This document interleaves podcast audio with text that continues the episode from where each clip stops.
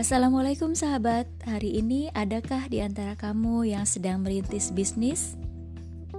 Ya, sama seperti bahasan podcast kemarin tentang menikah dan ketika menjadi ibu, dalam upaya kita merintis bisnis, melakukan bisnis, itu pun sama, harus dibarengi dengan sabar juga Selain sabar, juga kita harus melibatkan Allah dalam setiap aktivitas bisnis kita.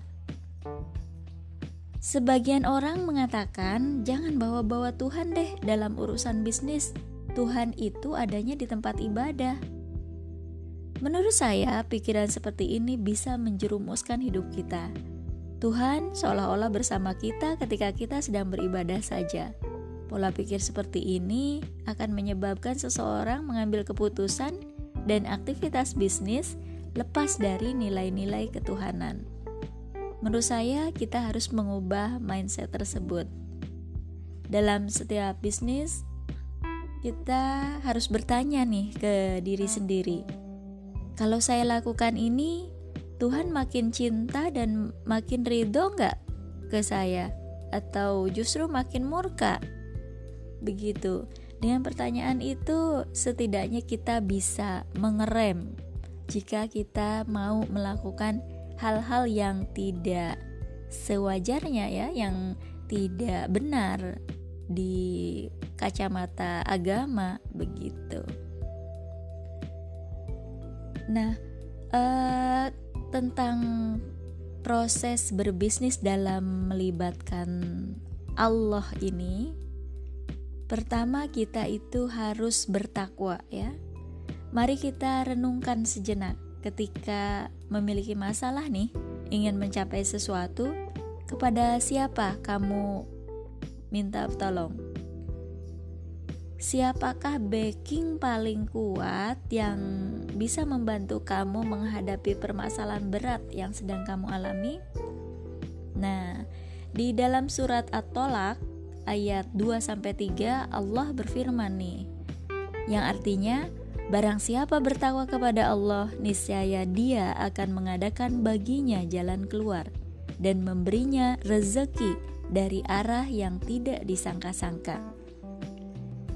Nah, sahabat, ayat tersebut memiliki makna yang cukup dalam ya. Pertama, kalau kamu ingin mendapatkan banyak pilihan solusi dalam setiap masalah yang kamu hadapi, bertakwalah. Kedua, kalau kamu ingin mendapatkan rezeki dari arah yang tidak diduga-duga, bertakwalah kepada Allah. Jadi, kalau rezekimu setiap bulan sudah bisa diprediksi akurat ya, alias bisa ditakar dan jarang mendapatkan rezeki yang tidak terduga, saatnya kamu meningkatkan kadar ketakwaan. Soalnya orang yang bertakwa itu dia akan memperoleh rezeki dari arah yang tidak diduga-duga. Mungkin tiba-tiba ada yang ngasih hadiah umroh, ada yang apa mendapatkan beasiswa keluar, terus mungkin juga penyakit parah yang dokter sudah angkat tangan itu sembuh, terus juga bertemu dengan jodoh yang tidak disangka. Nah, itulah rezeki yang tidak terduga. So, sertakan ya di dalam bisnis itu selain sabar, sertakan Allah dalam setiap usaha bisnis kamu. Yakinlah bahwa janji Allah itu pasti. Dia tidak pernah ingkar janji. Dia ada di setiap waktu, tempat, dan ketakwaan. Yang kedua, selain bertakwa adalah beribadah. Selain uh, di dalam hadis ya yang diriwayatkan oleh Abu Dawud Rasulullah bersabda, barang siapa memperbanyak mohon ampunan atau bertobat, Allah akan membebaskannya dari kedukaan, memberinya jalan keluar bagi kesempitannya, dan memberinya rezeki dari arah yang tidak diduga-duga. Nah, sekarang saya tanya, ini muhasabah buat diri saya sendiri juga ya. Berapa kali sih kamu memohon ampunan Allah dalam satu hari? Nabi, orang yang paling dicintainya nih, sedikitnya 70 kali memohon ampunan dalam satu hari. Apakah kita lebih baik atau lebih suci dibanding Nabi? Tentu tidak. Maka sungguh sangat wajar kita memohon ampunan jauh lebih banyak dibanding dengan Nabi. Sebab kita mempunyai banyak peluang dosa yang sehari-hari kita hadapi di depan mata. Kalau kita tidak istighfar, keterlaluan ya, sebab dalam kehidupan sekarang ini dosa tuh ada di mana-mana di tempat kerja, di perjalanan, di kendaraan, di mana pun gitu.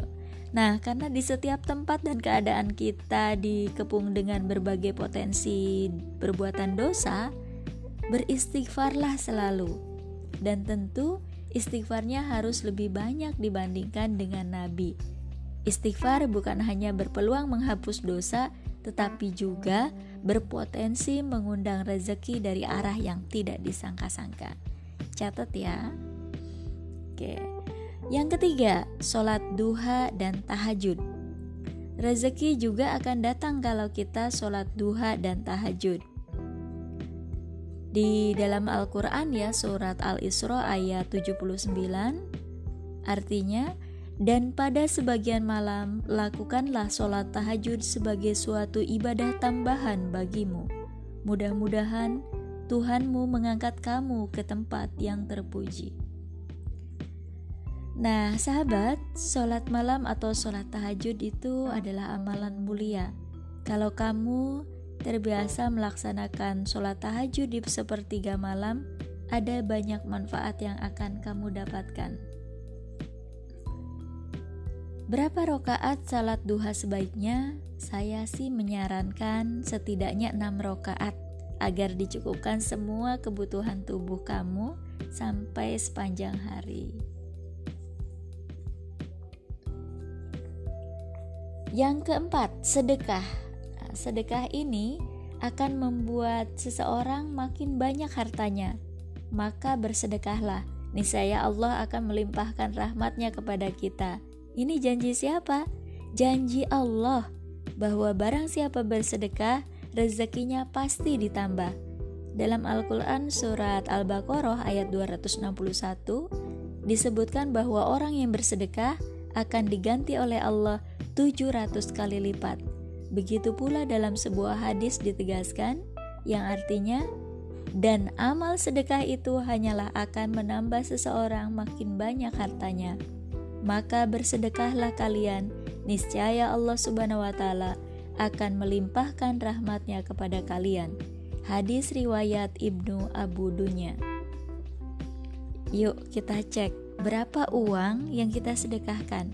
Jangan sampai kita menyumbang di masjid dengan uang seribu rupiah lalu memasukkan ke dalam kotak amal sambil husuk memejamkan mata dan berdoa, "Ya Allah, masukkanlah aku ke dalam surgamu. Ya Rob, betapa murahnya harga surga.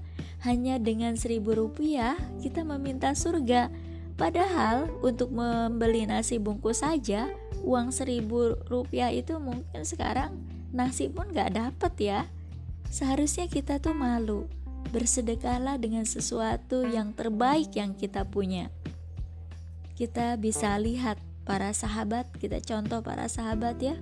Mereka itu berlomba-lomba untuk menyedekahkan harta mereka demi mendapatkan surga di sisinya. Ya, kepada siapa lagi kita mencontohkan kalau tidak kepada para sahabat ya? Nah, tidak hanya rejeki uang, dengan sedekah rezeki lain juga akan mengalir dari arah yang tidak terduga-duga. Termasuk rezeki itu berbentuk jodoh yang didamba. Kelima, orang tuamu tidak tergantikan.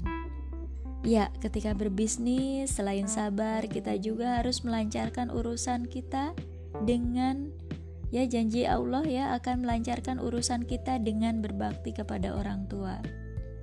Sahabat Anas Ibnu Malik mengatakan, Rasulullah bersabda, barang siapa ingin dipanjangkan umurnya dan diluaskan rezekinya, hendaklah ia berbakti kepada orang tuanya dan menyambung tali silaturahim. ada banyak cerita tentang ini ya kisah nyata atau true story betapa e, berbaktinya seseorang kepada orang tua itu bisa melancarkan bisnisnya. Begitu mungkin di antaranya adalah kisah kamu juga. Ya, saya yakin ketika saya berbisnis juga berbagai keajaiban yang saya alami salah satunya adalah karena doa dari orang tua saya. Beberapa waktu lalu saya mendapatkan uh, pesan di WhatsApp saya. Dia mengatakan, "Mbak, mungkin Mbak mungkin bisa berterima kasih dan menangis saat bicara tentang orang tua. Kalau saya sama sekali tidak." Ibu tidak berjasa apa pun dalam hidup saya. Dia hanya melahirkan, setelah itu saya dicampakkan. Mendapatkan WhatsApp tersebut, saya tiba-tiba terdiam. Menurut saya, jasa terbesar seorang ibu adalah saat terjadinya pembuahan sel telur oleh sperma sang suami dan kemudian ia hamil selama kurang lebih 9 bulan.